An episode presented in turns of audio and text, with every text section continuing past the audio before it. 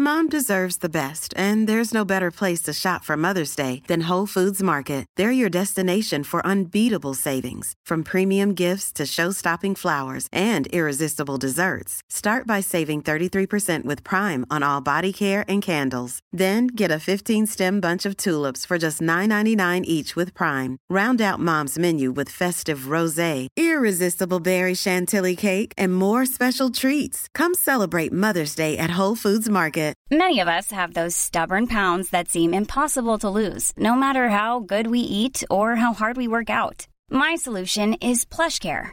PlushCare is a leading telehealth provider with doctors who are there for you day and night to partner with you in your weight loss journey. They can prescribe FDA-approved weight loss medications like Wagovi and Zepbound for those who qualify. Plus, they accept most insurance plans. To get started, visit plushcare.com slash weight loss. That's plushcare.com slash weight loss. Burrow is a furniture company known for timeless design and thoughtful construction and free shipping, and that extends to their outdoor collection. Their outdoor furniture is built to withstand the elements, featuring rust-proof stainless steel hardware, weather-ready teak, and quick-dry foam cushions. For Memorial Day, get 15% off your Burrow purchase at burrow.com slash ACAST and up to 25% off outdoor. That's up to 25% off outdoor furniture at burrow.com slash ACAST. Så då blev det att ett konsultbolag hörde av sig till mig och sa men liksom, vi, vi har ett uppdrag här till dig som, som kan vara intressant. Och så var det på Naked. Och så sa jag men självklart kan jag lösa det. Välkommen till Casual Business Podcast med mig, Melker Adolfsson och Gustav Boder. Idag så kommer vi intervjua en av Sveriges intressantaste entreprenörer och du får hänga med.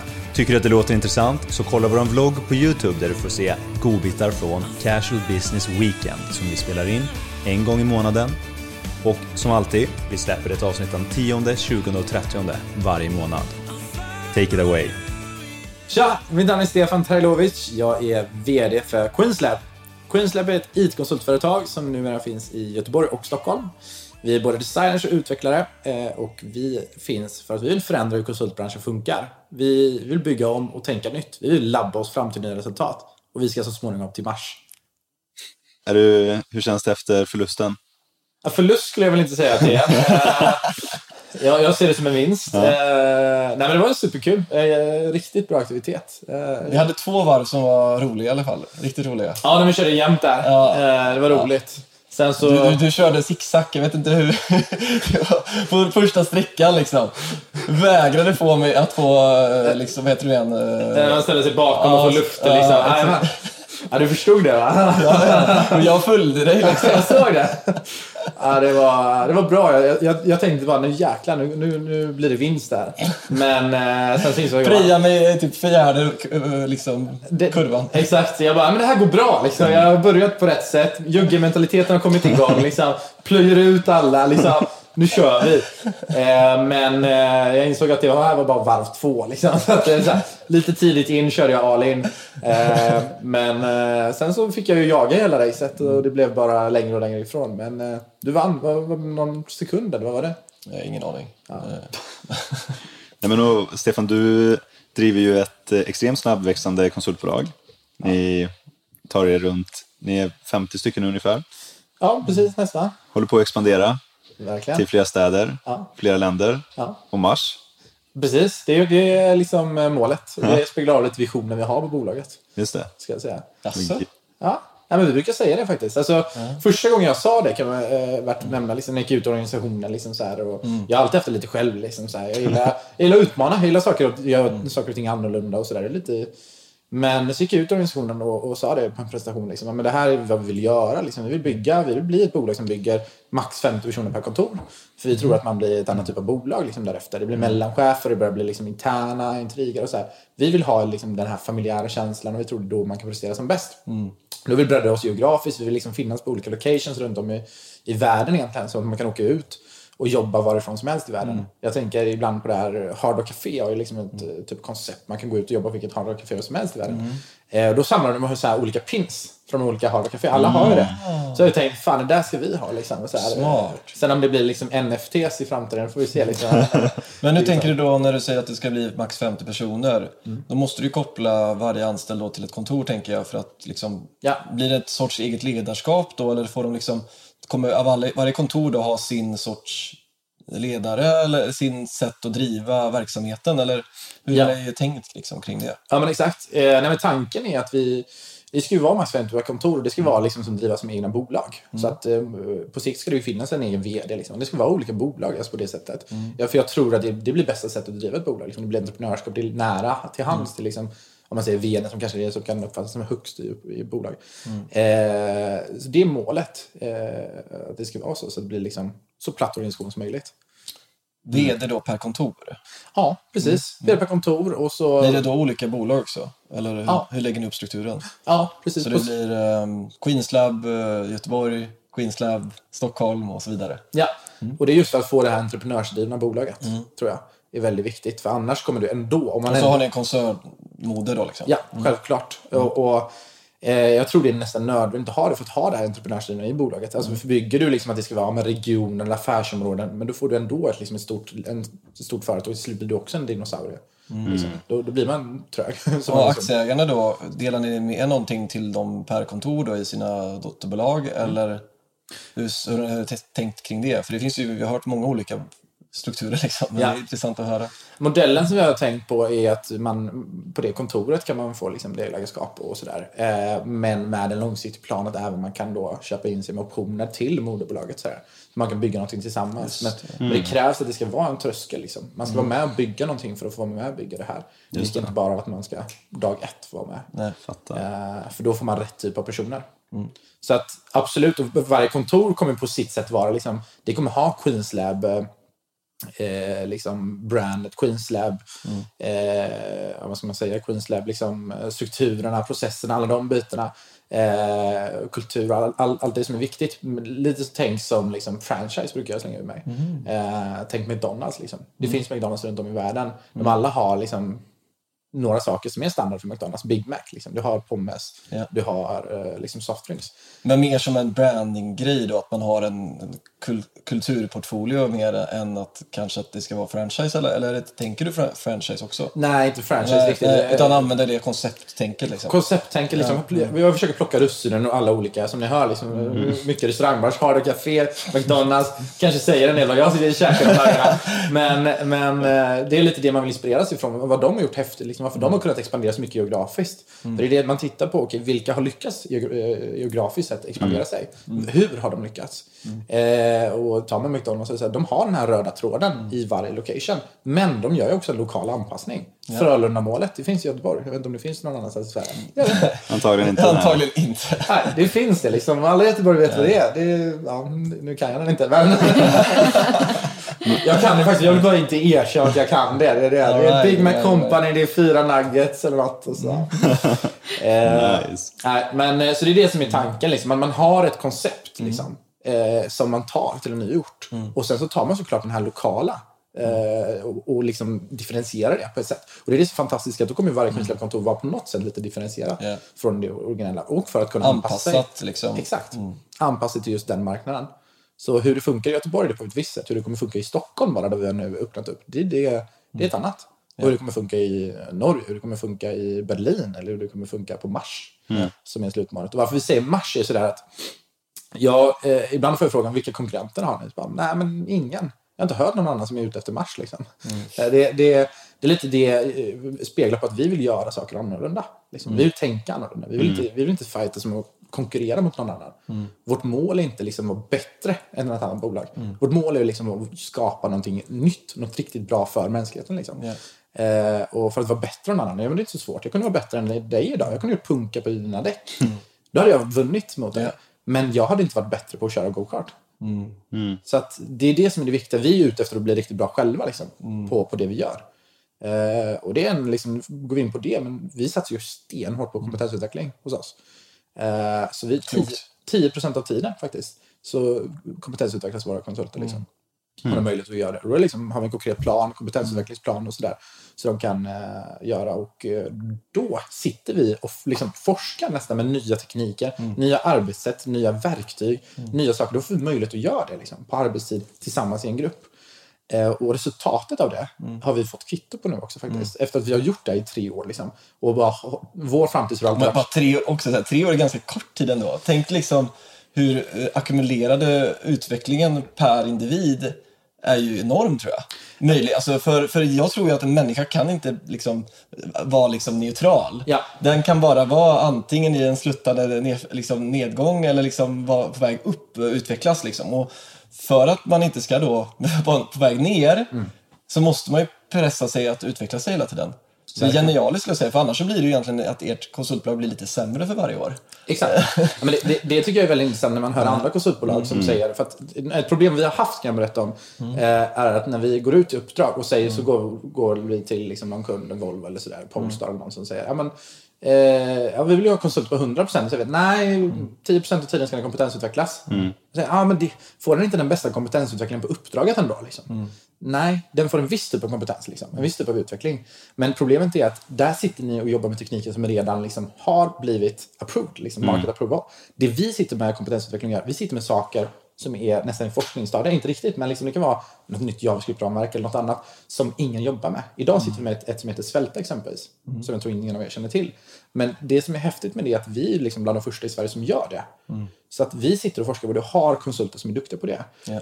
Eh, och nu har vi faktiskt fått liksom ett projekt, en kund som har hört av sig till oss och säger hej, vi, vet, vi har sett att ni är duktiga på det här. Ingen annan är det. Kan vi få liksom två teams som kan sitta med det? Så det är det som är häftigt, nu för första gången på liksom, så visar det det ekonomiska värdet också. För vi, man har, jag, har alltid sagt, jag har alltid tyckt att det är jätteviktigt att organisationen kompetensutvecklas för Ja. individerna. Men det har alltid varit svårt liksom, att 10% av tiden försvinner ju oss för det Ja. ekonomiska. Men vi tittar ju istället på att liksom, vi ska vara så tidigt i utvecklingsfasen. Vår största USP på Queensberg är att vi är riktigt duktiga på den senaste tekniken. Exakt. Vi är riktigt liksom, duktiga på det allra senaste liksom, som. För vi hinner. 10% av tiden har vi avsatt för att hinna och göra det. Så vi är minst 10% före alla andra. Och Det liksom ger goda resultat. Och vill, du dra en snabb, det- Förlåt, kör. ja. vill du dra en snabb pitch om vad Queenslab är? Ja, det kan vara värt det i sammanhanget. eh, Queenslab då är ett IT-konsultföretag. Eh, vi har, är eh, ungefär 20% designers och 80% utvecklare. Eh, Både front och backend-utveckling. Eh, och vi brukar säga ibland att det brygger gapen mellan teknik och design. Eh, så det, det vi tror på väldigt mycket i framtiden här, som vi har sett också, att det är otroligt viktigt med att ha dels bra utvecklade produkter. Liksom. Men det är otroligt viktigt att få in designtanket i det. Att det ska vara användarvänligheten i det. För har du någonting som funkar på riktigt, gör du det användarvänligt. Liksom. Eh, vi kan titta på alla olika appar. Eller så här, Uber, du har alltid kunnat ringa in och beställa en taxi med användarvänligheten och kunna göra det med en knapptryck i en app. Liksom. Det gör det smidigt. Eh, och mycket annat är liksom Foodora, alla de betyder, alltså det är så mycket viktigare och vi blir bara mer och mer kräsna som generation. Och det är positivt, vi utvecklas ju liksom. Sen får man ju se hur den utvecklingen går. Men, men eh, det vi vill vara riktigt duktiga på, liksom, att vara en del och skapa den framtiden. Just det. Eh, Så att vi, vi hjälper våra kunder. Vi har ungefär 50 procent har vi an- projekt liksom, som vi har inhouse då. Eh, Och projektledare och alla de bitarna tar ett liksom, åtagande. Och är det då team sätter ihop liksom, internt? eller? Ja, precis. Sätter ihop crossfunktionella team. Så det kan vara allt från liksom, designers, utvecklare eller rena utvecklingsprojekt eller rena designprojekt också. Går ju. Men det som är fantastiskt med våra liksom, utvecklare och designers är att de förstår hur det funkar i andra spektrumet. För det vi har sett, liksom, vad är det, någon statistik, 70 procent av alla IT-projekt misslyckas. Och mycket beror på liksom, att Den är tuff, den statistiken alltså. den är otroligt tuff och det är det vi vill liksom se. Varför gör de det? Liksom? Hur kan vi hjälpa det? Vi fokuserar, det finns många olika problem, men vi fokuserar på ett av dem. Det är ofta man ser designers som designar ut någonting och slänger över det till utvecklarna. There you go. M- Mitt jobb är klart. Eh, och sen blir det utvecklarnas jobb. Och sen så gör de feedback-loop där liksom. Exakt. Det, det finns feedback men det, är liksom, det här behöver gå in tidigare i processen. Våra designers, dels i designstyr, tar avstämning med våra utvecklare konstant. Liksom. Ja, men, hur skulle det vara det här att utveckla? Ibland kan det vara en sån löjlig grej som en liten knapp. Liksom, Som för utvecklarna kan vara liksom, wow, det här ökar upp det markant. Liksom, Komplexiteten och sådär. Eller en sök eller något sånt som kan liksom funktionalitet. Eh, men bara med avstämning me- mellan liksom, eh, utvecklare och designers tätt i tidigt fas gör ju att projektet lyckas. Så att det ju tidigare man är inne där. Och med det sagt, så våra designers nu, de, det enda de inte kan är kanske skriva koden, men de förstår hur utvecklingen funkar. Ja. Så det gör att de designar saker som som är bra för utvecklarna. Och dessutom den här överlämningen som fortfarande såklart sker mellan designers och utvecklarna. Men den sker så smidigt. För designers vet vad våra utvecklare vill ha. Hur de vill ha det. Vilka format. Hur det ska uppbyggt. Och vilka, vilka, vilket språk man ska prata ihop. Liksom. Eh, så det är liksom, det är där är en liksom stor fördel som vi har fått i liksom våra inhouse-projekt och alla de bitarna. Eh, sen så är vi också, ungefär 50% av tiden vi tar oss an de här typen av projektaffärerna. 50 tiden av är vi ute hos kunder också. Som typ on-site-konsulter eller liksom eh, den typen av affär. Eh, eller det kan också vara på vårt kontor. Det spelar ingen, speciellt idag spelar det ingen roll vart man sitter. Men då sitter menar e- enskilda resurser som stärker eh, kunders team. Liksom. Exakt, enskilda resurser. Det kan till och med vara, vara ett team. Men det är skillnaden där, då är det kunden som projektledare dem. Det enda vi tillhandahåller är liksom resurser som de, här får ni timmar från dem. Sen får, vad ni gör med tiden, det, det får ni ha ansvar för själva. Ja. Det är liksom lite skillnaden där. Här tar vi ett åtagande, okej vi fördelar ut tiden hur det ska vara. Kunden vill ha det här resultatet, liksom. det här vill vi uppnå. Eh, så det gör vi både och. Liksom. Och de delarna tror jag, det är också en strategi som vi har uttalat. Vi kommer alltid hålla det runt 50-50. Eh, för att jag tror det är otroligt viktigt.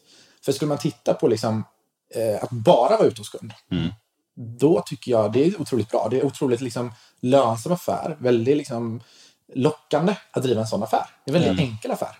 Men jag tror inte man skapar något värde i bolaget genom att göra det. Utan då istället har du massa individer som är ute hos kund, skapar värde hos kund. Och så fort någon du har, då kallas det på bänken när du har folk liksom inne hos dig. När du har, de är på bänken, det är liksom ett uttryck i konsultvärlden. Är det så? Ja, ja, Ja, jag, verkligen. jag är ganska no, novis när det gäller konsultbranschen. Liksom. Ja, det gör mycket att berätta. Liksom. Eh, nej, men det, då har man folk på bänken. Liksom. Då är enda målet att, att göra, vad gör? Och då går och sälja ut någon annanstans. Liksom. För att, självklart, det står ju och tickar lön. Eh, och det hela tänket är lite det vi vill också förändra i konsultbranschen. Liksom, hur det funkar. Jag skulle snarare kalla det bemanning, som många företag bedri- bedriver, liksom, och kalla det konsult. Eh, och, och där är, är liksom, vi, vi tror att det är såklart väldigt viktigt att gå ut hos kund. För att, eh, att skippa den helt är inte heller bra. För att ut hos kund kan du gå ut där. Du lär dig nya arbetssätt, du träffar nya kollegor, du träffar nya, liksom, nytt nätverk och dessutom får du se hur kund, kundens affär funkar. Så du ser liksom i detalj hur kundens affär funkar, hur det går liksom från ena steget till liksom, liksom slutet. Och det är otroligt viktigt för att lära känna kundens affär och kunna förstå hur man ska hjälpa dem med deras problem. Eh, och hitta, liksom, man lär sig alltid något nytt. Så att gå ut hos en kund, vara där i kanske några månader. Sen går man in in-house. Då, då liksom, jag brukar säga att vi går ut där som en svamp, liksom, suger åt oss allt, all kunskap. Går in in-house, liksom, klämmer ur den svampen liksom, och, och sprider den kunskapen in-house till alla sina kollegor. Och liksom lär upp varandra. Vad, vad har vi lärt oss? Liksom. Vi satsar ju otroligt mycket som ni hör på det här, liksom, lära ut varandra, kompetensutvecklas. För att sen gå ut till nästa grej. Ja. Så att vi liksom satsar väldigt mycket på att våra individer ska liksom kompetensutvecklas så jäkla bra. Eh, och samma sak är det tvärtom. Liksom. Inhouse. Varför är det viktigt och varför, varför gör vi inte bara inhouse? Eller var- varför har vi ens inhouse? Ja, men inhouse har vi för att kombinera det här. Liksom. Och ibland, jag brukar säga så här, att vara inhouse är också jättetrevligt. Då är det så här, ja, men man behöver inte skor på kontoret. Vi alla känner varandra. Vi har liksom två katter på kontoret och tre hundar eh, och en guldfisk. Liksom. Det är ju jättetrevligt. De klassiska byråerna. Liksom. Eh, och, och, det är jättetrevligt. Men då blir du helt plötsligt en bekväm hemmakatt. Liksom. Innekatt blir du. Liksom. Det, det, då, då gör du saker och ting som du alltid gjort för att du känner dig bekväm med det. Liksom, då, då gör man repetitiva projekt. Inte alltid, för att tillägga, men det är liksom den trenden som jag har sett när jag har gjort analys.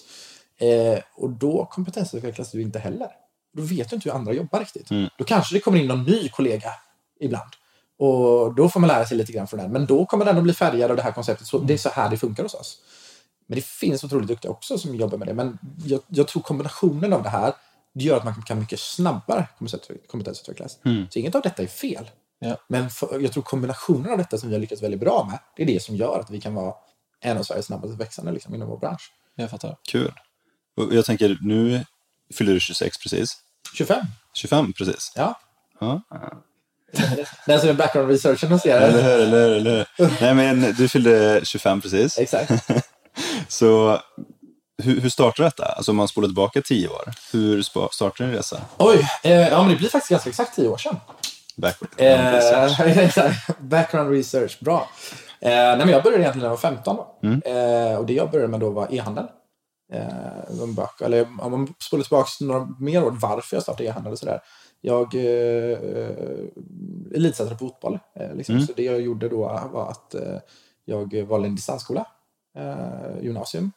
En av de första i Sverige. Liksom. Torsås heter det. Korrespondensgymnasiet. Jaha, så det, du, du pluggar gymnasiet remote? Liksom. Exakt. Så jag, jag var liksom mm, väldigt tidig. Eh, corona var liksom var inget för mig. Nej, men, eh, så jag var där två gånger totalt under hela skoltiden. Så jag var där första dagen och en till dag för att liksom visa att jag lever. Alltså på tre år? På tre år. Två dagar totalt. Oj, Jag visste inte att det fanns något sånt. Ja, det fanns då liksom. Det var, okej. Ja. ja, det var ju svincoolt liksom. Eh, Sjukt, så då spelade du fotboll mestadels av din tid och ja, skötte studierna på distans? exakt. Spelade fotboll mycket. Reste bland annat kring, kring fotbollen. Allt från liksom Serbien och Måste man ha någon speciell så här, eh, tillstånd eller, liksom, eller kan, man söka, kan alla söka dit? Eller så här, riksintag till den? Eller hur? Ja, nej, men det var vanligt liksom, ansökning till det. Liksom. Eh, så det kunde man och än idag tror jag det funkar lika bra. Bara att nu tror jag det är många fler som kan hantera distans och sådär. Det finns fler skolor som gör det. Men det var den första. Så att det var... Just som du var 15 och så spelade du fotboll då? Ja, exakt. Det där var liksom... Ja, när jag ansökte till gymnasiet, hur gammal är man då? Innan. Sen jag hade jag alltid tidigare haft det ganska lätt för skolan. Så jag har jobbat över en klass också. Så jag hade ju den fördelen också, att jag var något år före. Eh, Det var därför jag blandade ihop åren. Nej, exakt. Nice save. Nice save. Eh, så, eh, nej men det, det var egentligen bakgrunden. Så jag, jag började i den skolan. Vad, ju, vad resulterade det i? Jo, då hade jag helt plötsligt frihet. Alltså, och, och, och ansvar.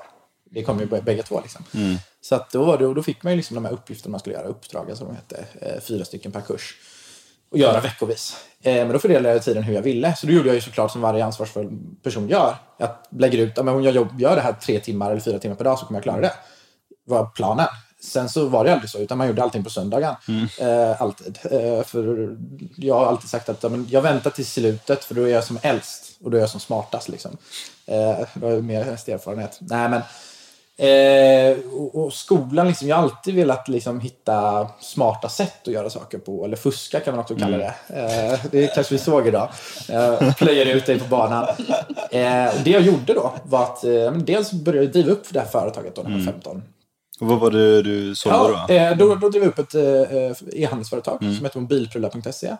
Så jag sålde mobilskal, mobilladdare och de här klassiska Gameboy-skalan, kassettskalan i silikona, eh, de tiderna liksom. Ja. Eh, och det gick ju väldigt bra. Men jag insåg att det, det tar tid och liksom fotboll, skola och eh, det här. Så då fick jag bortprioritera någonting och det var ju skolan det man skulle bortprioritera såklart. Eh, och eh, det jag gjorde, jag ville fortfarande ha liksom betyg och sådär. Så jag anställde folk att göra mina läxor. För det var ändå på distans. Så jag, jag betalade folk för att göra läxorna. Eh, och eh, liksom, i slutet av varje kurs då, så hade man ett prov. Och det, då var det muntligt prov liksom, i, i typ något eh, liknande Teams eh, liksom, eller Zoom. Fast på den tiden var det något Adobe-program som man körde i. Eh, och då fick jag bara plugga på vad den här personen hade skrivit. Liksom, och sådär, läsa mig in lite grann och titta vad kursplanen var. Och sitta där i mötet och, och liksom bara vara jättetrevlig. Sätta på det finaste smilet och liksom bara försöka få betyg. Och det. Liksom, det funkade bra eh, i de flesta kurserna. Eh, så det, det gick bra. Spanskan gick, var tuff. Men man fick ju skylla på dålig internet connection. Då kunde jag sitta där med lite Google Translate. Hur gick det då? Vad fick du för betyg? Ja, men jag fick godkänt. Det var så. High five, high five, gärna. Det, Perfekt.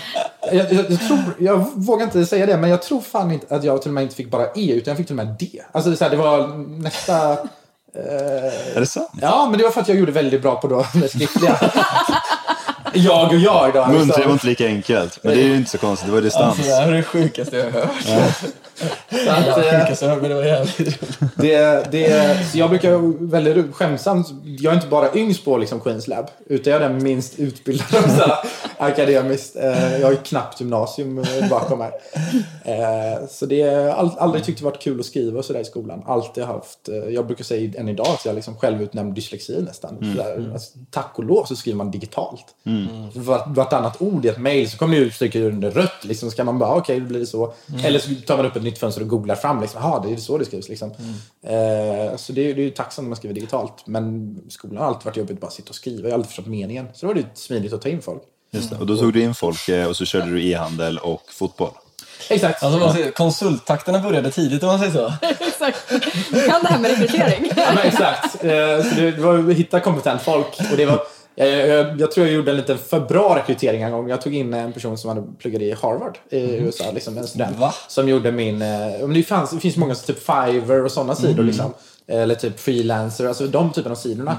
Och så för typ 100 dollar så skrev en uppsats och den personen bara, här, snälla jag skriver 100 sidor uppsats, tänker den personen på Harvard. Liksom. Det här lilla gymnasiet Sverige läxan, det är ju på en kvart liksom. Så den var ju jättenöjd och jag betalade 100 dollar för det och fick liksom så här, så jag fick till och med skriva, göra den lite sämre. För det var lite så här, den här nivån går inte. Liksom, jag förstod ju inte ens hälften. Så här, då var det illa. Jag, bara, jag får dra ner lite nivån här. Eh, men det var roligt, för, för sen när man väl gjorde tentan, då fick jag A ändå faktiskt på engelska. så att, eh, eh, ja, fuska sig igenom det, det, det, vad ska man säga, fuska och fuska. Det gäller att hitta smarta sätt att liksom lösa problem. Och det är väl det som är entreprenörskap i, i stort sett. Liksom. Men då höll du på med det och, och sen så, så gick du klart skolan, antar jag? Eh, Ja. Gymnasiet typ. Men du, gjorde, du, liksom, du fick ju betyg och, och sådär och var där två gånger. Och, ja. vad, vad hände sen? Ja. Eh, så här, nej, jag kom att tänka på när jag satt och skulle... Man, jag skulle göra eh, typ UF-företag, fast då hade jag redan företag. Så då skulle jag driva upp det liksom, och då behövde jag göra massa så här, affärsidéer. Skulle jag, göra, och jag, bara, så här, nej, jag tycker inte gör de här. De, det är liksom, jag redan, driver redan ett bolag två år in. Liksom, och så här, så jag, när jag skulle skicka in där liksom, sista dagen som vanligt, alltid så bara skicka så här, resultat och balansrapport till min lärare. Så här, bara, bedöm på det här, liksom. jag orkar inte ens göra uppsatsen. Jag, så här, bara, jag driver ett successfullt företag, liksom. döm på det. Liksom. Eh, jag fick faktiskt godkänt, jag fick komplettera lite grann dock, men eh, det, det blev bra till slut. Uh, nej, men e-handeln, eh, så skolan gick jag klart eh, och fick lite tid. Och fotbollen, liksom, eh, så fort det här andra började gå ur liksom företaget började ta fart. Så jag har alltid tyckt att liksom, hjärnan har nästan alltid sprungit snabbare än benen. Eh, och då har det varit liksom, men då blir man, tycker att det här är kul. Liksom, och då, och fotbollen märkte jag också, det var så mycket liksom, politik och byråkrati i fotboll. Det, det tror man inte. Men när man börjar komma till nivåer, då är det agenter som styr, då är det som tränare och det är, liksom, det är pengar. Det är så mycket pengar som styr. Eh, och då fick man lite så här avsmak halvt från den världen. Liksom. Och hittade istället så här, det nya liksom, som var det roliga och driva företag och alla de bitarna. Det gick ju bra. Det är lite mer fritt liksom. Lite mer fritt och jag kunde känna själv, det jag gör det påverkas direkt. I fotbollen var det inte så. Jag kunde ju prestera superbra.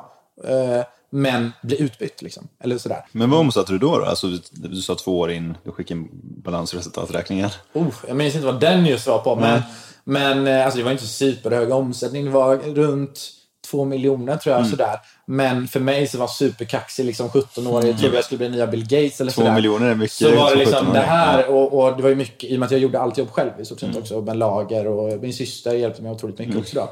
Eh, med det att skicka produkterna för att hantera det själv. Då fanns ju inte riktigt en tredjepartslogistik i den utsträckning som det finns idag exempelvis. Eh, så då, då var det mycket, väldigt bra pengar in i fickan. Liksom. Då kunde man vara 18 och ha bil liksom, och alla de fördelarna direkt.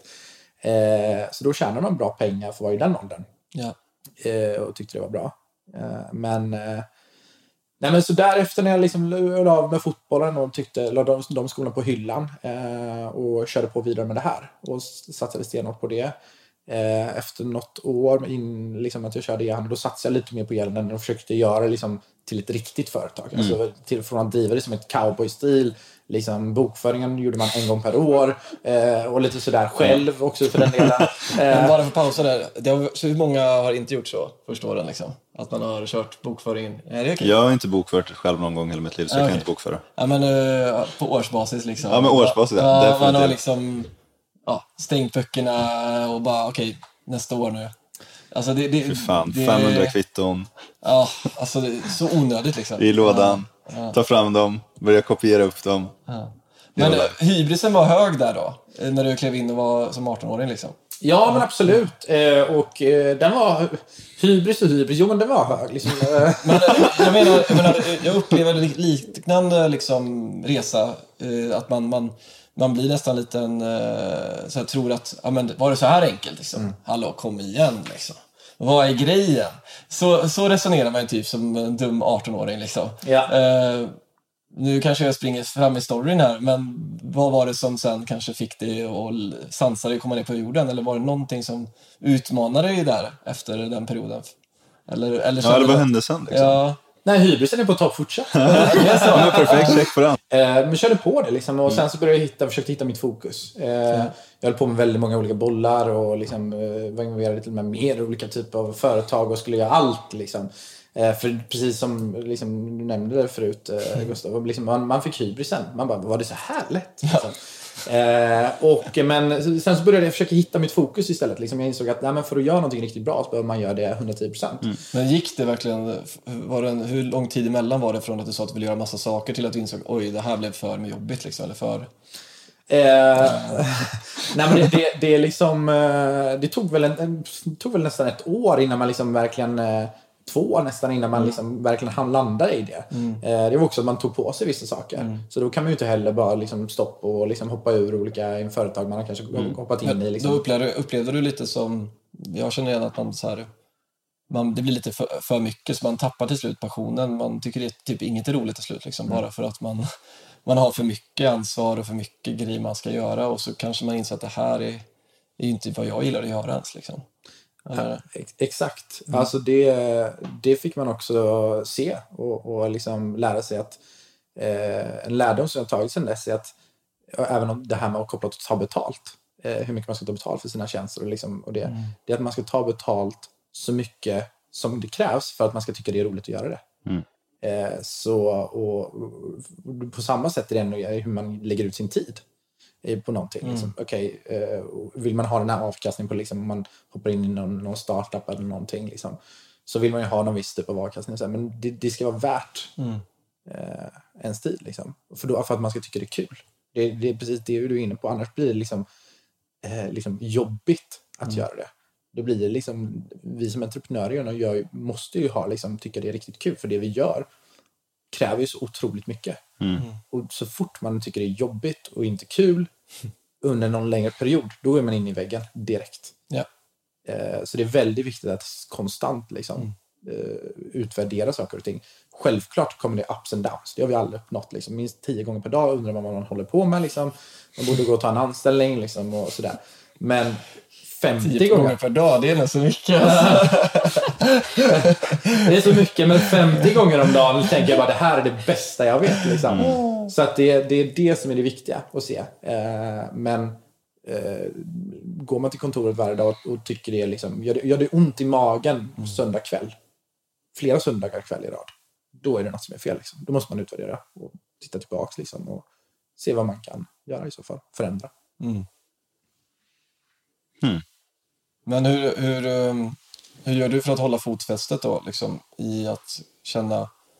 Jag tror det är väldigt utmanande, har varit för mig också. Jag hör, hör det hela tiden från medarbetare eller kollegor eller affärspartners att man har oftast ut, eller svårt att känna efter, är det här jobbigt på grund av att jag kanske har lite hård arbetsbelastning just nu eller att det är en tuff period? Eller är det jobbigt bara för att jag kanske gör fel saker? Liksom? Eh, det, är, med? Så här, är jag på fel plats eller är det bara lite så här feldistribution av eh, arbetsbörda just nu? Är det, är det, är det liksom tillfälligt eller är det, lång, är det långsiktigt fel? Eh, tycker du det är enkelt att hålla liksom, är det enkelt för dig att veta vilket som är vilket eller har det liksom varit något som du fått jobba fram för att veta vad som är rätt och vad som är fel liksom, för dig? Ja. Ja, Jag, tycker, jag tror det är supersvårt för allihop liksom, att veta alltid att det man gör per dag liksom, hjälper en i långa loppet. För det, det, det, men där måste man liksom, det finns två perspektiv. Det finns liksom det långsiktiga perspektivet och det kortsiktiga perspektivet. Och där är det viktigt att titta på liksom, i det kortperspektiv- pers, kort, pers, kortsiktiga perspektivet så att man ska liksom tycka att, att även de här små vinsterna är superviktiga det är otroligt viktigt att, att bara liksom det här, att skanna in ett kvitto. Liksom. Det ska också kännas bra. Liksom. Då har man bockat av det, check på det. Men sätter du det här lilla skannade kvittot i perspektivet om att vi ska till Mars, då är vi en jävla bit ifrån. Så där ska du inte sitta och jämföra det. Utan du får titta i det kortsiktiga perspektivet. Det här är gjort. Men i det långsiktiga perspektivet går vi åt rätt riktning. Då får du titta på längre, längre period istället. Då får du titta, hur har det gått de senaste tre månaderna? Liksom. Så det, det är svårt. Liksom. Om man fall, för det långsiktiga så, så det tar tid liksom, att bygga saker. Men en procent liksom, bättre varje dag resulterar i så mycket mer liksom, på ett år. Liksom. Men så hade du inte lite det när du sa nu, är inte svaret lite i att så, här, om, så länge du har den här tanken om att du ska, ta, ska till Mars och att du har ett massa kollegor som tycker det är kul också så blir det ju lättare att känna det långsiktiga perspektivet som, som, som gör att när det är tråkigt att ja, men då är det, så, det är lätt att pusha igenom ändå. Eller så funkar jag i alla fall, man måste ha någon så här underliggande passion, teamet eller liksom riktning För om inte riktningen finns där och man kan kalib- kalibrera riktningen då, då, har man ju, då, då, spelar, då, blir, då blir ju allt meningslöst, kän, eller, känns det som. Liksom. Ja men verkligen. Alltså har du inget mål eller har du ingen liksom, vision eller någonting, då är det förgäves. Alltså då finns det ingen idé att göra saker och ting. Och det ser man ofta folk som driver bolag för liksom, kanske ek- ekonomi, alltså pengarna eller sådär. Och det leder aldrig långsiktigt. Utan det blir kortsiktigt. Kan man starta upp ett eh, företag som liksom snabbt och kort kan tjäna in upp lite pengar och sen säljer man det eller gör något. Och, men man, man blir inte lyckligare av det. För det har jag också tänkt på, liksom, lyckan. Eh, att man, jag blir mycket lyckligare av liksom, att göra en affär eller ta in en ny kollega, framförallt anställa, det tycker jag det är mesta liksom, eh, lycka att ta in en ny kollega. Men jämförelse med, liksom, eller att kanske man skulle jämföra med att tjäna 100 000 på bolag. Liksom, eller sådär. Men jag blir inte lyckligare av att köpa någon eh, liksom, klocka eller sådär, eller en bil. Eller, det är inte det man blir nödvändigtvis lyckligare av, utan man blir lyckligare av att bygga någonting. Ja. Och det är det liksom som, som eh, är det. Och pengarna i detta fall, det blir bränslet för oss. Liksom, bokstavligt talat i mars. Det, är- det är nödvändigt för att liksom, kunna bygga den här raketen. Så vi vill. Exakt. Ja, Jag håller helt med dig. Det, det, det, det tog väl lite tid innan man eh, ändrade riktningen och, och liksom kalibrerade eh, fokuset från kanske att tänka på pengar till att bara tänka på eh, men, pro- vad, processer, kultur, drivkrafter eh, och men det här, vad ska man säga, den här kulturdrivkraften eh, som jag tycker är helt magisk. Det går liksom inte att förklara förrän man upplever det. När man känner att man är liksom hela bolaget mot världen lite. Eh, och den kraften, det är den som gör också att jag tror det skapas en bra lönsamhet. Eh, både kortsiktigt och långsiktigt. Eh, för det är jäkla skillnad på att lägga 160 timmar och göra det av ren plåga och göra 160 timmar och skratta sig igenom det. Eller här, göra det för att man känner att shit, vi är på väg någonstans. Liksom.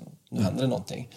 Det sk- skulle vara intressant att göra någon studie på det. Eller så här, försöka på något sätt granska hur mycket faktiskt effektiv tid du får ut av när en människa har en enk- enkelt att motivera sig själv till att gå upp och göra sina timmar per dag. Liksom.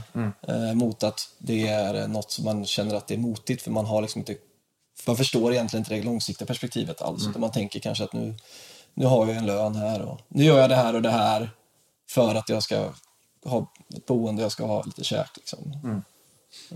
Ja, men verkligen. Och, och liksom få gå tillbaka lite till liksom, min story där när vi var liksom 18 år. Och liksom, då var ju, alltså fokuset var ju faktiskt att tjäna pengar. Det, var liksom, det var det målet var. Men då var det ett så här, bli ekonomiskt oberoende. Ja. Det var det ett så pass liksom, långt mål att det var så här, oj, det är lång, lång, ändå långt fram. Liksom, det kan man sträva mot.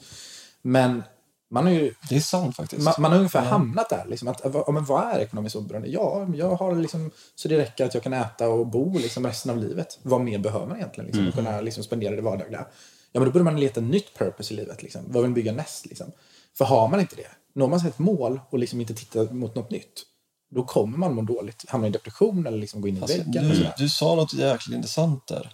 Där har man lite svaret på det, för jag har svårt att förstå de här, eller när man säger att ja, men jag jobbade för ett jättestort mål, jag ska tjäna de här pengarna och när jag nådde de här pengarna då insåg jag hur jävla misslyckad jag var. Eller då, då, då gick jag in i världens depression. Man, man har hört de storyna tusentals gånger tycker jag. Ja. Men jag har aldrig förstått dem. Men nu förstod jag dem, för du, du, du sa just, tror jag faktiskt, jag minns till mig själv, som du sa, att man för då kändes det som ett passionerat långsiktigt mål att vara ekonomiskt oberoende för att det var så flummigt när man var yngre eller när man liksom var tidig i, liksom, i sitt tankesätt kring pengar och så. Så då blev det, så, då blev det liksom coolt och häftigt och något som man tittade upp på. Eh, Men på grund av att man tittade upp på det också så tror jag det blev väldigt svårt att nå det. För att pengar i sig är ju egentligen ett ganska dåligt mål. För det är ju egentligen bara en siffra på ett konto liksom. Men jag tror inte det är ett dåligt mål egentligen. Alltså, jag Ja, tror, men, ja, jag tror det är ett dåligt bra mål. Det är ett Alltså, dåligt mål om man tittar på... ehm, Jag tror att när du når Påverkan. dit, bara att du behöver ett bättre, alltså du behöver alltid ha ett mål framåt. Men jag menar, pengar är ju ett bra mål för du kan mäta att nu har jag 100 miljoner. Men när du har nått det, då har du nått det. Mm. Nu då behöver du ett nytt mål. Fel. Det, det, det, eh, det ska inte vara ditt purpose. Det ska inte vara ditt syfte. Det ska inte vara anledningen till att du går till jobbet varje dag. Det kan vara delmål för att du vet som du säger att om du har bra med bränsle i tanken då kommer du flyga till Mars liksom. Så Jo, det är men alltså, jag tror också att om man precis Mm. börjar en sån resa, att, menar, det är ju svårt att säga att man ska till Mars då. Lägger man fokus, om man skulle lägga fokus på bara pengarna, liksom, då hade man ju inte haft de här labbarna som jag pratade om. Liksom. Då hade vi inte haft 10% av tiden försvinna för det. Liksom. Då hade vi inte fokuserat på kompetensutveckla personalen så mycket. Då gör man istället tråkiga, om man ska uttrycka så, men repetitiva projekt. Liksom, du kan göra det och göra det så ekonomiskt lönsamt som möjligt. Precis. Då fokuserar du på pengarna. Men då blir det väldigt kortsiktigt också. Precis, det blir nutid. Eh, Exakt. Det blir vad, vad händer i, på balans eller resultaträkningen idag? Ja. Men det sjuka är med ditt, ditt syn på sättet kommer ju din resultaträkning vara troligtvis extremt mycket bättre om några år. Det, det, Eh. det är det som är förhoppningen. Och där vill jag ändå liksom säga att pengarna är absolut en viktig del också. Alltså, men numera handlar pengarna om, alltså om man ska säga min egna liksom net worth, eller, eller så liksom pengarna som jag har. Det handlar snarare om, jag ser det numera som liksom min misslyckade fotbollskarriär har jag applicerat här istället. Jag räknar det som poäng. Alltså entreprenörskapet är min sport. Liksom, Ja. Som jag spelar just nu. Och där var vi, man mäts på liksom, i pengarna. För nu handlar inte längre pengarna om vad jag kan köpa för någonting. Liksom. Eh, det är det jag, utan nu handlar det snarare om vad man kan bygga. Liksom. Eh, och det är det det blir. Så att pengarna blir en viktig del. Och motivationsfaktorn är att man är en vinnarskalle. Man vill, Ja. man vill vara bäst. Man vill vinna. Och hur vinner man i entreprenörskap?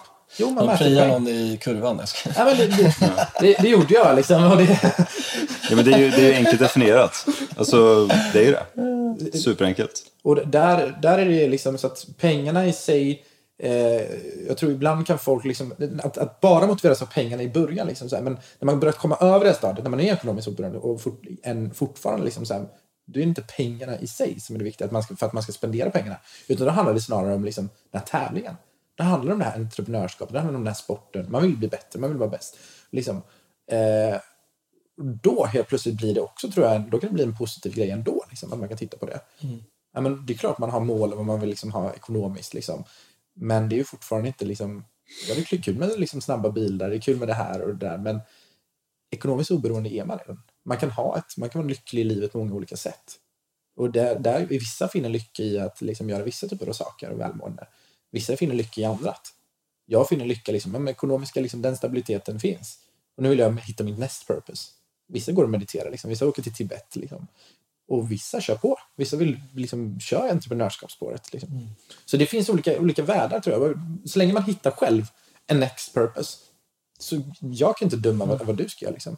Och säga att Nej, men du, du är liksom för motiverad av pengar. Eller du blir för motiverad av inte pengar. Liksom, eller sådär, något annat. Så att, för man brukar ibland höra de två världarna. Liksom, så att, jag tror inte det finns något rätt eller fel. Men att bara lägga fokus på en sak och sen uppnå det, det tror jag är väldigt farligt. Ja.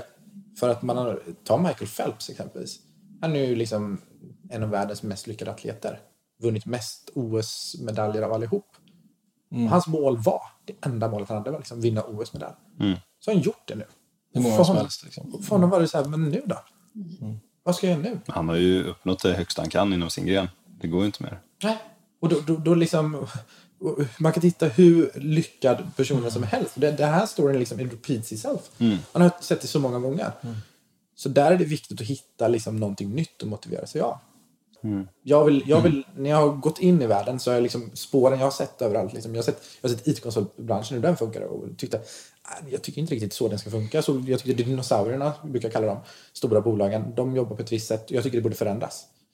Eh, och liksom en, en ny bransch som jag tittat på lite grann som jag tycker men det här borde man också kunna förändra. Liksom, är exempelvis the big four, liksom PwC, KPMG, eh, Deloitte och Ernst Young och de typerna av företag, McKinsey och sådär. Den företagskulturen som de har på de bolagen är ju helt skev tycker jag. Håller med. Det är inte så man ska driva bolag. Så hade jag liksom startat en ny resa nu så hade jag drivit upp ett bolag inom det. Ja. Och bevisat för dem att det finns bättre sätt att driva bolag på Ja. i den här världen. Drivit med så mjuk och bra kultur som möjligt. Där man har människor som, som tycker det är bra. Så att min purpose i livet är på något sätt att gå överallt där mina spår efter mig. Liksom. När, jag, när jag kan skriva efter Stefan was here, då, då har jag lämnat en plats bättre.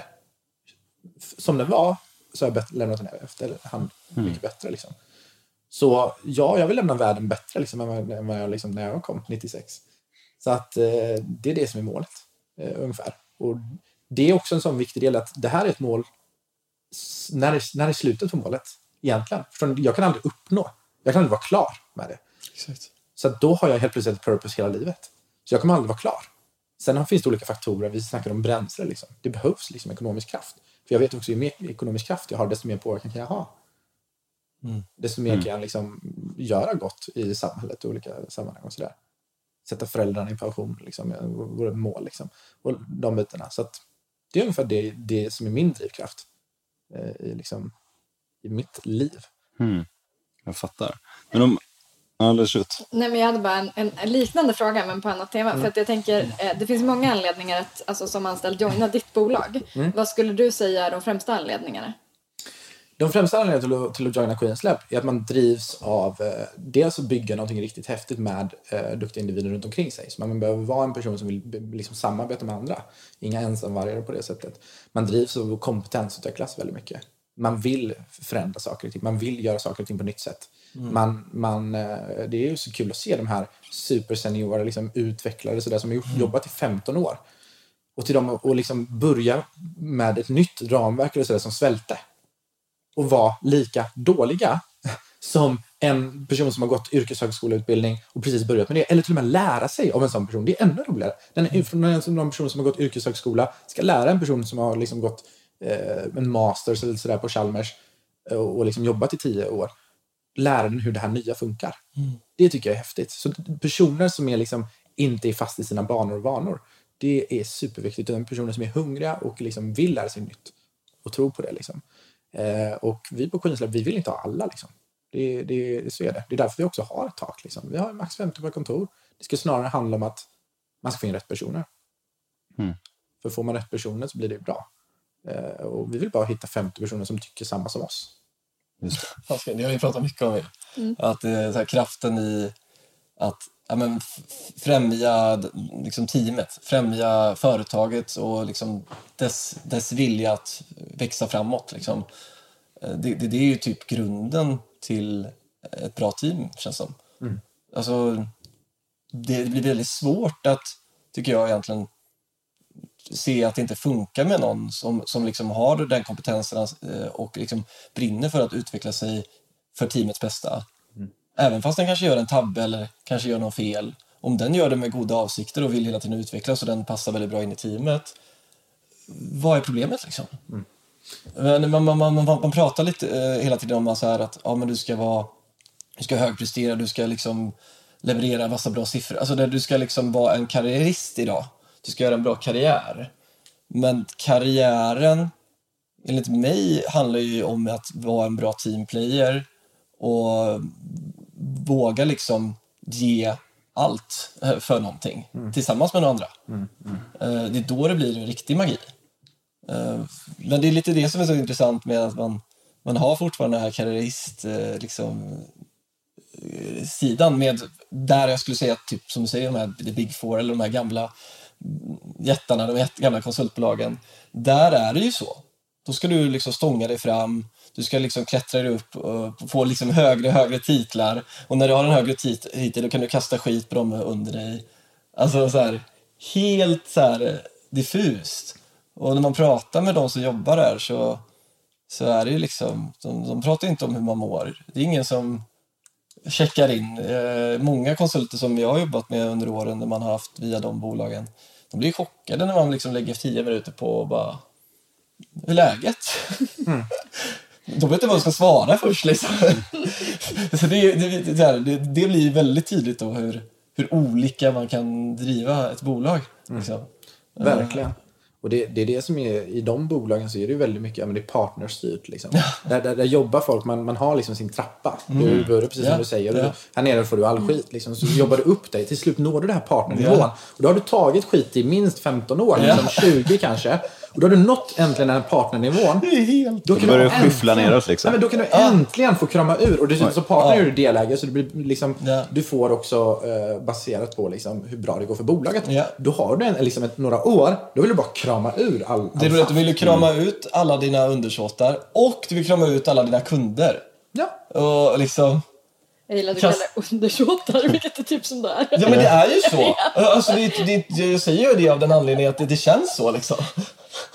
Det, Men, men jag tänker om vi sätter en eh, pin i just eh, hur det ser ut nu och går tillbaka till när du startade Queens Lab. ja, Eh, jag, kan du inte berätta lite om det? Jag har, jag har hört en jätterolig historia om det sen också. absolut. Eh, nej men, eh, jag kan gå i tidslinjen då, där vi lämnade lite grann sist faktiskt med, med eh, eh, Eh, e-handel och sådär som jag hade. Eh, så jag drev på den och sålde faktiskt den. Eh, var delägare i någon annan e-handel lite under tiden och sådär. Och, eh, sen började jag, jag insåg att jag hade lärt mig lite kring e-handel och liksom tekniken bakom det. Och liksom på min egna sajt använde jag ju outsourcing då, i och med att jag hade lärt mig det back in the days när jag började med ja. skolan och läxorna. Mm. Ja, så då outsourcade jag folk som byggde min e-handel. Eh, och då började jag hjälpa andra företag att bygga med det. Och mm. kunde liksom kopiera vissa komponenter och sådär som jag använde. Det var en större komponent som jag hade, så att kunna visa priser inklusive och exklusive, exklusive moms. Mm. var liksom en grej inom den här plattformen som jag hade. Och det var många som ville ha det och då kunde jag liksom ta väldigt bra betalt för mm. att bara installera ett plugin. Liksom. Flera mm. tusen lappar. Liksom så här. Och det var, så började liksom, liksom dollartecken i mina, som fortfarande var liksom den här pengakåta Stefan. Liksom. Dollartecken sågs i mina ögon. Liksom. Och då bara insåg jag att det, det finns här att tjäna. Och när, de, när de här kunderna kom så frågade ja, men vi behöver bygga om vår sida, kan du göra det? Så bara, men det är klart jag kan. Mm. Eh, så då helt plötsligt började jag driva liksom en, en webbyrå kan man säga. Mm. Där var all produktion outsourcades. Eh, otroligt lönsamt var det såklart. Eh, om man timpriserna tänker på de skillnaderna. Men samtidigt fick man ju lära sig, jag drev det här i ungefär tre år. Eh, och då fick man ju uh, projektleda liksom, kundkontakten och alla de bitarna. Och under tiden fick jag också lära mig koda och lite sådär. Eh, för att det var med att outsourca för er som har gjort det någon gång så är det superutmanande, tufft. Liksom, specerna behöver vara på detalj och, och sådär. Eh, och allt som kan gå fel i outsourcing tror jag jag har upplevt. Och till slut var jag sådär... Men jag, du måste boxa in allt hela tiden. Liksom. Uh, verkligen. Mm. Och det blev väldigt mycket för mig att jag, jag liksom vände på dygnen för att vara vaken liksom, när de var vakna i Indien. Mm. Eller sådär. Eh, och sen var, hade jag andra personer här i Europa, i Serbien, Ukraina och sådär för att vara vaken med dem. Alltså, så, så det blev liksom väldigt... Jag började driva företag för pengarna ja. eh, och inte för att jag tyckte det var kul. Ja. Eh, utan det var då kul att uppdatera kontot. Åh, nu kom det in det här. Liksom. Mm. Men jag spenderade ändå inte... Alltså, så här, jag roade mig inte på det sättet heller. I det. Och då, det var där någonstans jag började inse, och där, där hade jag kommit upp i den här ekonomiska nivån kanske, som var så här, ja, nu har jag faktiskt mer pengar på kontot än vad jag gör av med. Mm. Eh, just nu i alla fall. Liksom, så, så då var jag på en nivå som var bekväm. Mm. Hade egen lägenhet och sådär, köpt liksom eget och sådär. Så det var, jag hade det bra. Liksom. Det är klart det finns nivåer i vad man behöver ligga i samhället, och så, ja. men jag var nöjd. Alltså, så, det är okej. Eh, och det var då jag insåg att jag vill, jag vill bygga någonting på riktigt istället. Mm. Eh, och satt och grubblade över det så, och, och tänkte att jag vill bygga något med personer. Liksom. Jag vill ha personer runt om mig. Liksom. Jag vill bygga med, människor och det vi snackar om. Liksom. bygga till Mars. Liksom. Det var, Mars tanken kom faktiskt senare. Mm. Men det var då jag insåg att nej, vi, jag ska liksom pivota helt och hållet och bygga istället ett IT-konsultbolag i Sverige. Då. Eh, och där var det ju då, okej, okay, får man börja liksom bygga, bygga det. För alla mina kunder var faktiskt utspridda i Sverige. Någon nisch jag hade då var att jag eh, nischade mig mot kunder som inte låg i storstäderna. Utan jag nischade mig mot eh, kunder som låg ute i mindre städer, liksom byr, byn helst. För att då kunde, jag, då kunde jag ge dem servicen som ingen annan ger. För i Stockholm så är, har du kunder som tio olika bolag och byråer tävlar om dem. Men jag kunde ringa ut till liksom, eh, runt om i Sverige där de inte hade någon byrå i sin stad ändå. Och så ringer jag ut. Jag är den enda som har ringt dem. Liksom. Mm. Och så kunde jag vara där. Liksom, det var ju jättebra för dem. Kunde jag hjälpa dem med allt. Det enda jag inte kunde hjälpa dem att skriva den. Liksom. Det har jag till och med fått frågan. Eh, och det var liksom så här, ja, så man var deras liksom, IT liksom, eh, och kunde hantera allt det. Så det var bra. Men eh, när jag väl skulle starta då IT-konsultbolaget i Göteborg så hade man ju inte kunder, man hade ju inte nätverket, man hade ju ingenting. Liksom, Men, så du omstartade lite då? Eller, eller? Så det blev helt omstart egentligen. Så bara, nu vill jag anställa svenskar på ett kontor i ja. Göteborg? Exakt. Och så skippade du allt eller liksom, hade du kvar det som en sidogrej eller, eller hur? Än idag finns det någon kund faktiskt kvar och sådär och någon kund har faktiskt pivotat om. Men, men då var det mycket de här typen av Wordpress-projekt mm. eller så här repetitiva projekt som är väldigt lönsamma om man gör det bra. Men jag insåg ganska snabbt det är inte det jag vill bygga liksom, i det långa loppet. Så det blev, det blev en omstart egentligen kan man säga. Så jag fick ju driva det här som en liksom, sidoverksamhet, behålla de här kunderna och hålla dem nöjda. För jag vill inte bara liksom avsluta något, något eh, direkt. Utan då liksom behöll man, hade man någon relation med några kunder man bad liksom en snälla vi kan, inte, liksom, vi, vi, kan inte hitta någon annan, det kommer ta tid. Ja, ja, då får man låta det gå. Men eh, då gjorde man en omstart liksom. Och då tittar man på, okej, okay, hur, hur startar man Göteborg? Liksom? Mm. Vad behöver man göra? Och göra researchen, titta på de olika bolagen, hur de jobbar. Och fick se liksom saker som var både positivt och kanske saker man hade velat göra annorlunda, som några gjorde. Eh, men då var det liksom att starta igång och då tittar man vad, hur är det lättaste vägen att komma igång. Då var det, man vill göra både de här projektaffärerna men man vill både göra de här konsultaffärerna. Som är liksom, men då så, för att göra en projektaffär behöver du ha liksom Ja, flera du behöver anställda. hela teamet. Du behöver hela teamet på plats. Så det kunde jag inte göra från början. Så jag fick börja med konsultaffären. Eh, och då var det som så att då var det liksom att gå ut och spamma på LinkedIn och alla möjliga sätt man kunde hitta eh, för att bara få in intervjuer på folk. Och liksom, eh, tog in liksom ett litet kontorshotell i, i, mitt på Avenyn. Så fort man hade några intervjudag liksom, så hängde jag upp mina tavlor runt om i hela kontoret så att folk trodde att det var hela var mitt. Eh, och så drar man in dem i konferensrummet och så vinkar man till någon som går i korridoren som tror att det är ens liksom, kollega och anställd och sådär. Så det var ju liksom fake it eh, där. Så sitter man liksom 20 eller vad jag var nu, liksom, eh, år 21 kanske. Eh, ja men 21 måste det varit liksom där och, och, och tar intervju med folk och sitter. Jag var ju första intervjun där minns jag. Jag var så nervös alltså. Det var min första intervju jag någonsin, jag har aldrig varit Ja, du hade bara kört uh, remote liksom. Nej men exakt, jag har bara kört remote och sen har jag aldrig själv varit på typ en arbetsintervju. Jag har aldrig haft ett jobb i mitt liv.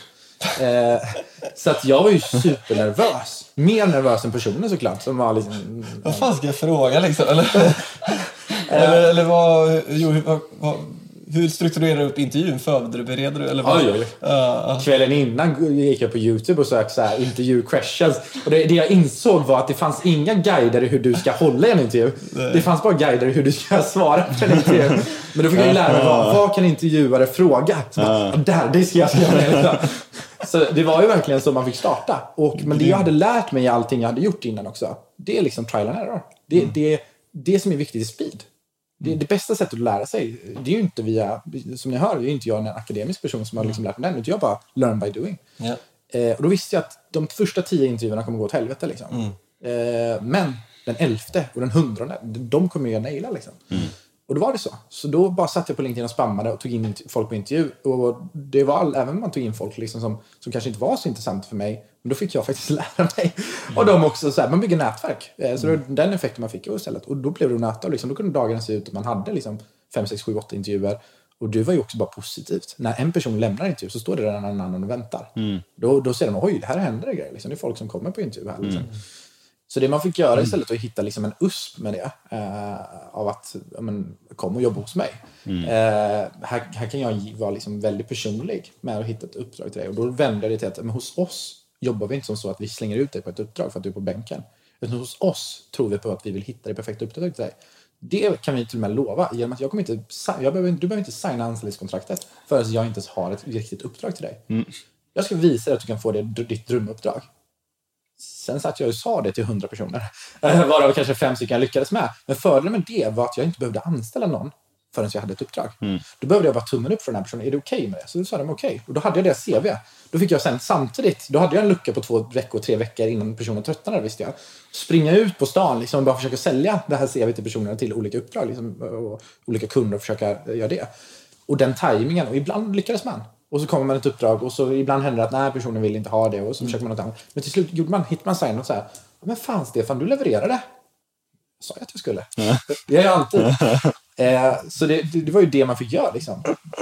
Eh, och så signar man båda kontrakten och så har man helt plötsligt en anställd som är färdig för uppdrag. Liksom. Och det var så man byggde upp det till några stycken. Eh, och eh, gjorde det ungefär ett år. Vi blev eh, tio personer. Eh, och då insåg jag också att ja, men, det är kul att driva bolag själv. Men jag tror det är ännu roligare att driva med andra. Liksom. För att kunna bolla olika frågor eh, och olika delar. Så att det vore kul att ha partners att driva det här med. Liksom.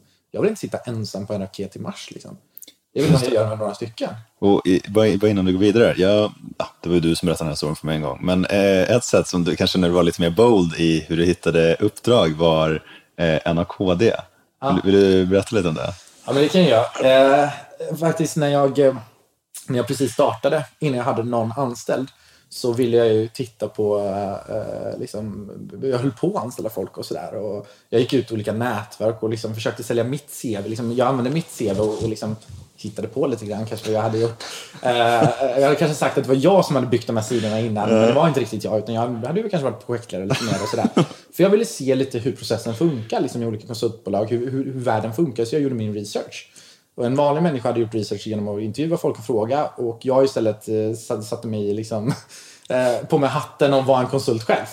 Eh, så då eh, blev det ett, ett konsultbolag hörde av sig till mig och sa men liksom, vi, vi har ett uppdrag här till, dig som, som kan vara intressant. Eh, och så var det på Naked. Eh, och så sa jag, men självklart kan jag lösa det. Eh, och då var planen egentligen att gå dit och liksom naila intervjun och, så där, och, och, och liksom skapa förtroende för företaget. För att sen ta uppdraget liksom till någon annan kollega. Eh, så gick jag dit på en, en liksom, intervju då. Eh, och då hade jag ändå intervjuat många andra. Så nu var jag liksom van vid intervjuprocessen. Så det var ju liksom, man hade ju koll på läget. Eh, så satt deras CTO där och det satt deras HR-person liksom, och lite sådär, några stycken. Och så intervjun och, och, och så frågade man frågor. Och så HR-personens frågorna, de hade jag ju nailat. Liksom. Jag visste exakt, jag har ju tittat på så många YouTube-videos, jag visste exakt hur man skulle svara på olika frågor. Liksom. Uh, och själv ställt de frågorna och sådär. Så där var jag liksom helt och hållet. Sen så kom ju tekniken, så en teamlead och en CTO. De, de frågade så tekniska frågor. Och jag kan ju lite teknik, liksom. jag förstår sig för teknik. Men jag kan ju inte djupdyka. Och de såg det lite grann. Så de började ställa tekniska svåra frågor. Och då är det som vilken politiker helst skulle göra. Så här, jag svarar på frågan genom att bara säga det ordet de säger flera gånger om.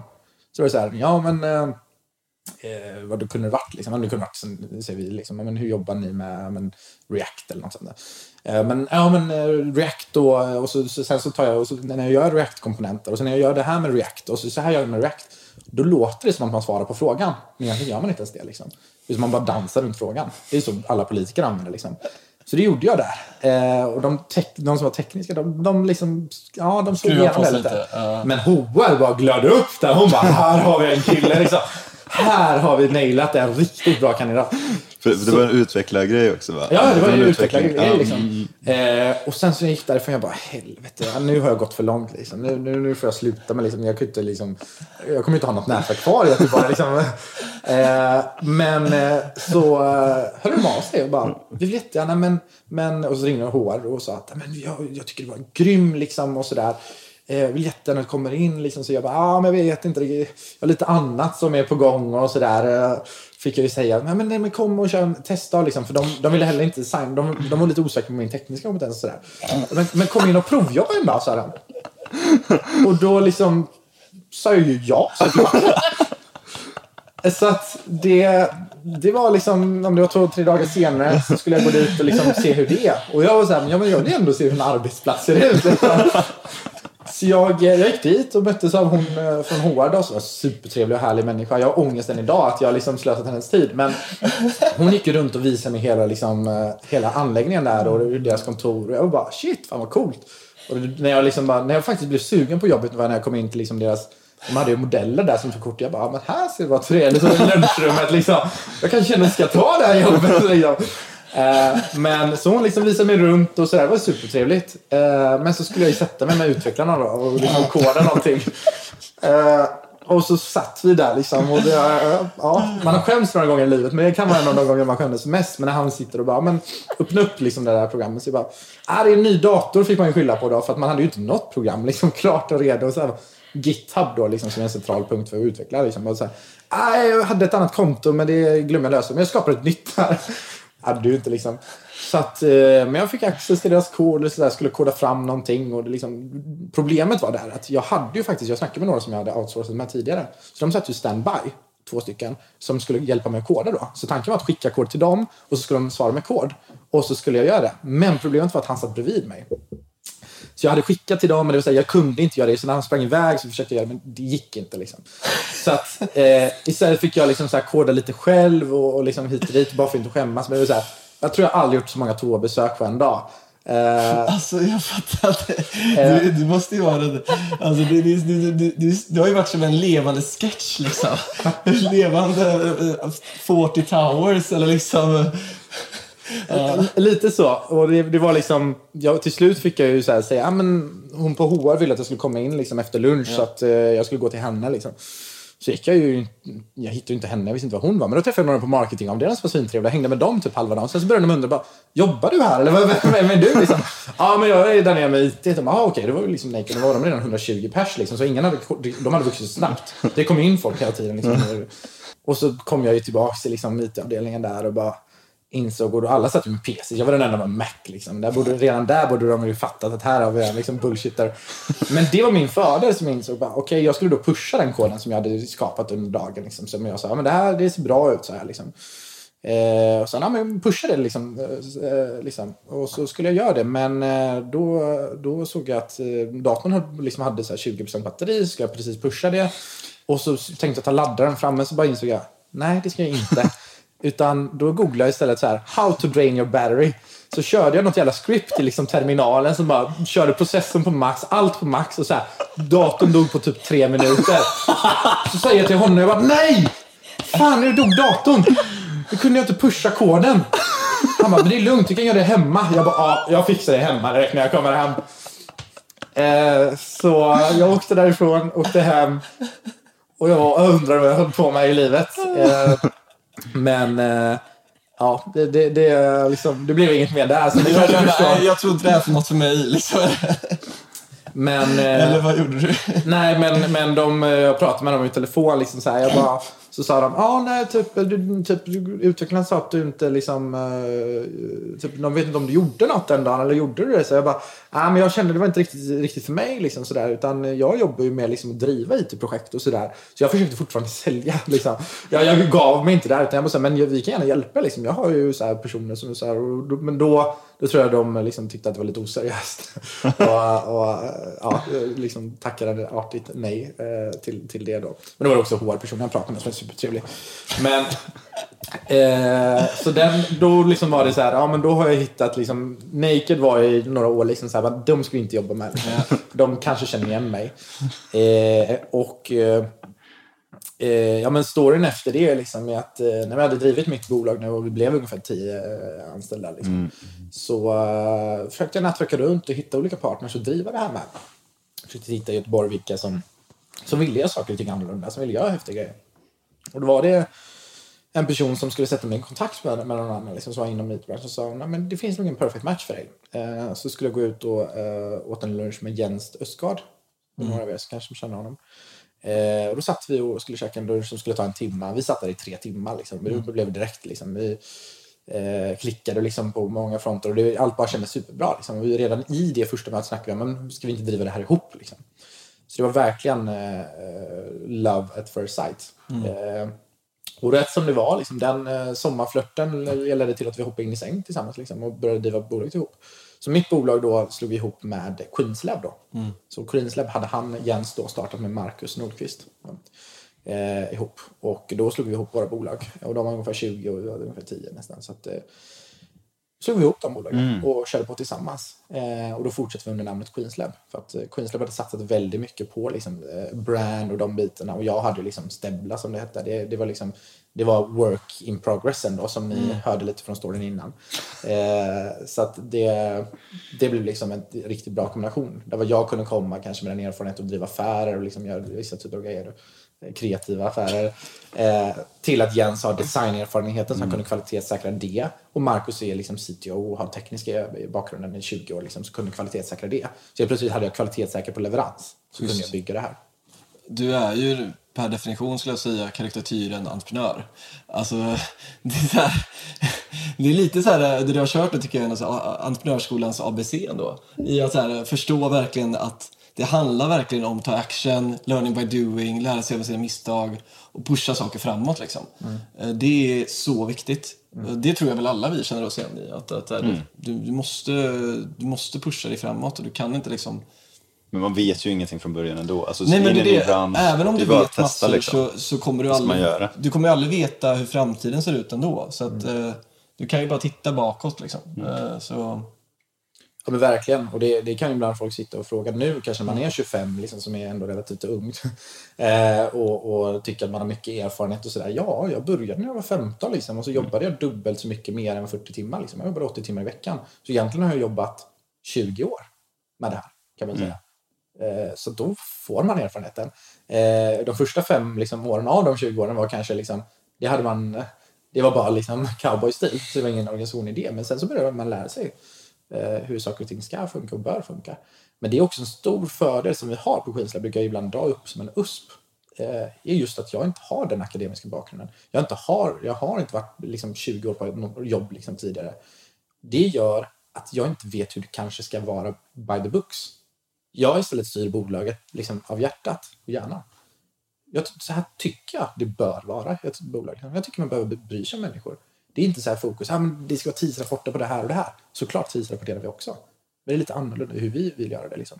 Vi, vi, det tror jag en, det är den stora fördelen, att vi gör saker annorlunda utan att jag vet ens om det. För att jag gör någonting, bara, nej men det här känns rätt. Men så kommer folk, har gör ni så? Det, det är ju jäklar häftigt liksom. Det gör inte vi. Det är för att jag inte kanske gått den skolan av de grejerna. Och det har jag sett som en fördel. Liksom. Det enda som jag ser som fakta, det är matte. Liksom. Det är det enda, det är ett eller noll. Ett plus ett kommer alltid vara två. Ja.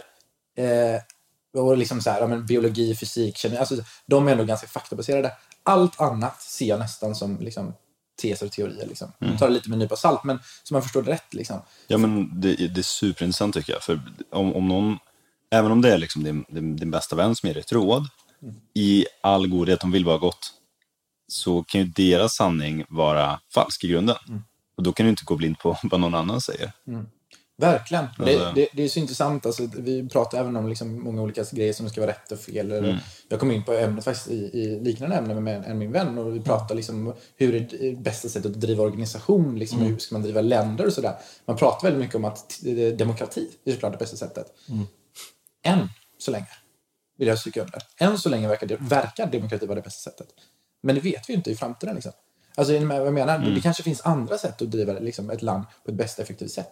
Det kanske ska vara liksom, en hybrid av demokrati, liksom inspiration från demokrati. Men man kan plocka istället så här att personer som drivs av vissa typer av frågor ska kunna liksom, i realtid rösta på de typerna av frågorna. Ja. Men bara personer som drivs i de typerna av frågorna Ja. och är kompetenta inom det. Liksom. Jag ska inte kunna rösta om, om vissa grejer som jag inte är kompetent inom för att då kommer det bli liksom, det som är allt det är att det är liksom det bästa hittills vi har kommit på.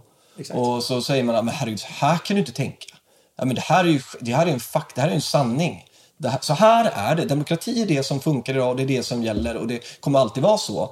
Men då måste man ju faktiskt zooma ut ett par hundra år och se att, vänta nu, det, det, vi pratar, demokrati har varit ett koncept som har funnits i knappt hundra år. På riktigt liksom. Ja. Eh, och för hundra år sedan fick inte kvinnor rösta. Liksom. Eh, och i, om 300 år sedan, då, då var det så här feodalsamhälle. Eller liksom då, då hade du kungarike liksom. Och, och så var det bönder och så var det adelsmän. Ja. Och då var det det som var, men herregud, du kan ju inte göra på ett annat sätt. Vadå, ska jag ha något att säga som, om man är bonde? Liksom? Så här, det, det, det är det som är så intressant med, som du säger, att allting är ju inte rörligt. exakt. Och bygger på vad vi upplever som en sanning. Liksom. Mm. Eh, och då är, jag tror det är viktigt att tänka i det perspektivet, för det är då man också inser shit, jag, jag, jag kan ju faktiskt bygga min nya egna sanning. Eller framtidens sanning kan jag vara med och bygga.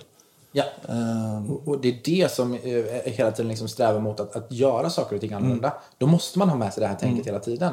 Det har jag med mig, så det blir skadlig nivå ibland. Liksom. Jag kan läsa en tidningsartikel, min första insikt är det är inte sant det jag läser. Liksom. Eh, det är så här, jag, jag misstror alltid allting. Eller jag försöker alltid titta, nej det kanske inte är så. Det kanske finns en annan sida av myntet. Eller något annat. Liksom. Men det öppnar upp perspektiv också. Då får man helt plötsligt annorlunda typ av resultat. Yes. Och vill man förändra någonting, då måste man göra saker och ting annorlunda. Du kan inte tro att du ska förändra någonting genom att göra saker på exakt samma sätt Nej. som någon har gjort tidigare. Då kommer du att uppnå exakt samma resultat. Om jag tar ett plus ett så kommer jag alltid uppnå två. Men testar jag andra siffror så kanske jag uppnår nya resultat. Och det är därför jag säger hela det här med mars. Liksom. Ja, alla vill bygga bolag, alla vill bli liksom bäst inom olika saker. Men vad är Ja. bäst egentligen? Vad är bäst? Är det mest om- omsättning? Mest personal? Nöjdast personal? Nöjdast kunder? Vad är bäst? mest pengar. Men, så- men det, det, det vet jag inte. Liksom att där är det, det blir diffus. Liksom. Man kan på Verkligen. så många olika sätt. Men, ja. Men jag tänker på det, nu har vi snackat liksom din bakgrund, vart ni är nu. Vad är framtidsplanen? Vart ska Skinsläp? Du säger mars, men vad, vad händer innan det? Ja, men innan det så, så vi etablerar oss nu i Stockholm. Eh, så i Göteborg börjar nå liksom den gyllene gränsen 50 i Göteborg. Eh, etablerar oss i Stockholm nu. Eh, vi, ibland mina rådgivare och sådär som man självklart har, som har liksom drivit upp eh, liknande bolag och har erfarenheten, säger till mig att Stockholm är en tuff marknad. Då blir jag ännu mer triggad att testa. För det kommer vara mycket tuffare att etablera oss i andra länder. Tokyo, jag har ingen aning hur vi ska göra det. Liksom. Eh, så att då får vi börja med något som är lagom tufft. Så Stockholm är liksom näst eh, på tur. Just det. Och så blir ni 50 där. 50 där, precis. Eh, Men innan dess så kommer vi, vi redan titta nu på liksom sneglar om det Norge eller eh, om det blir mer, mer söderut i Europa, liksom Lissabon bland annat. Eh, Och även Silicon Valley tittar vi på. Så att, eh, jag slänger ut med mycket liksom, orter här och namn, men det är också så här, det här sitter vi och funderar på sen vad det blir. Liksom. Det ska bli kul liksom, när man har kvitto på det här nu. Just det. Men mm, Och ni skalar liksom 50 där, 50 till, 50 till, 50 till, 50 till och runt om i världen. Men, men hur ser tillväxtplanen ut då, om man ser de närmsta tre åren? För nu, nu omsätter ni någonstans förra året 17 miljoner om jag inte minns fel. Förra året 17, ja. Precis. Ja, och detta året 35. 35. Nästa år, vad tänker ni då? Vi, vi, har, vi har en plan... Oj, vänta. Jag startar om där. Ska jag sluta röra mig? Jag pratar om omsättning, direkt går jag i taket. Nej, men vi har en plan liksom, eh, såklart kring omsättningen, men det är inte heller den där vi har suttit upp målbilden. Hur ser den ut då? Omsättningsplanen? Nej, målbilden. målbilden.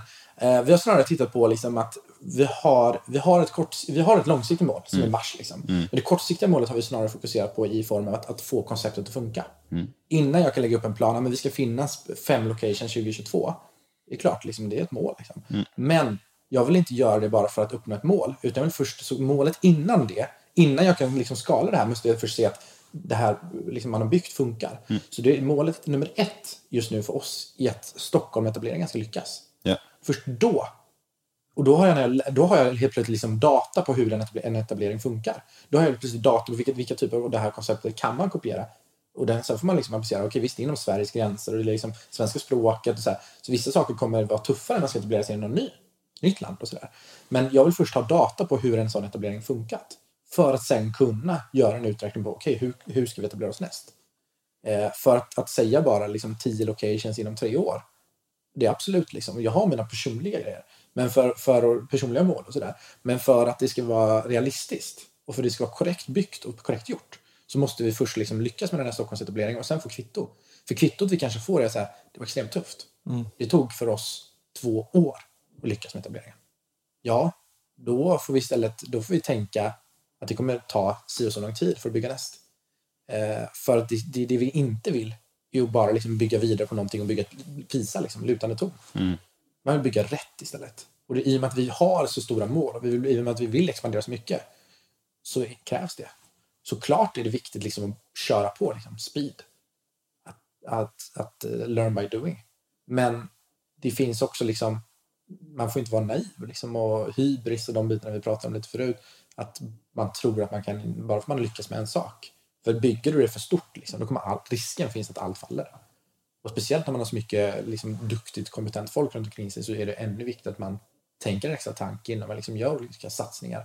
Innan man går och springer på någon naked intervju som jag gör eller något annat, liksom Volvo. Det kunde man göra när, när vi liksom var noll, men nu är det viktigare. Liksom, man måste göra beslut baserat på data. Liksom. Mm. Intressant.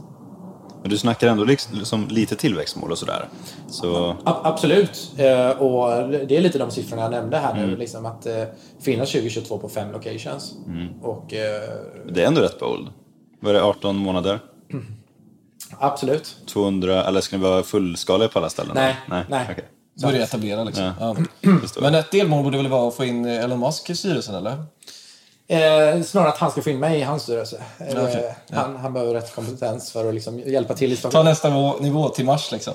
Så är det. Och det, det, är, det är roligt på den frågan. Liksom, så, så är ett, eh, ett, bol, ett stort eh, IT-konsultbolag i Göteborg som håller på att liksom, göra stora satsningar och sådär.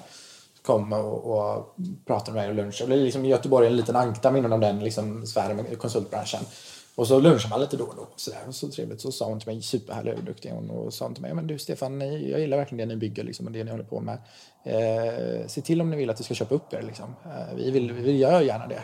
Så jag, ja, liksom, det är smickrande, tack. Men eh, vi är lite mer inne på det spåret och köra på vårt race några år till.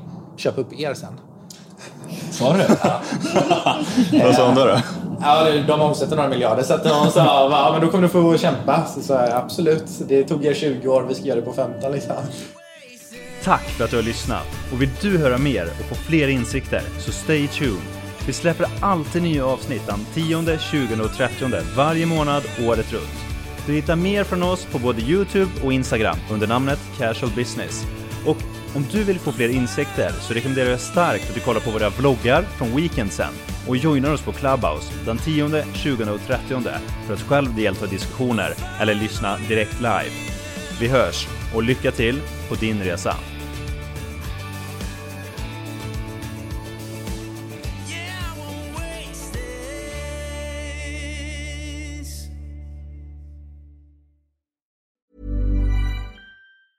Hey, it's Danny Pellegrino from Everything Iconic. Ready to upgrade your style game without blowing your budget? Check out Quince. They've got all the good stuff shirts and polos, activewear, and fine leather goods, all at 50 to 80% less than other high end brands.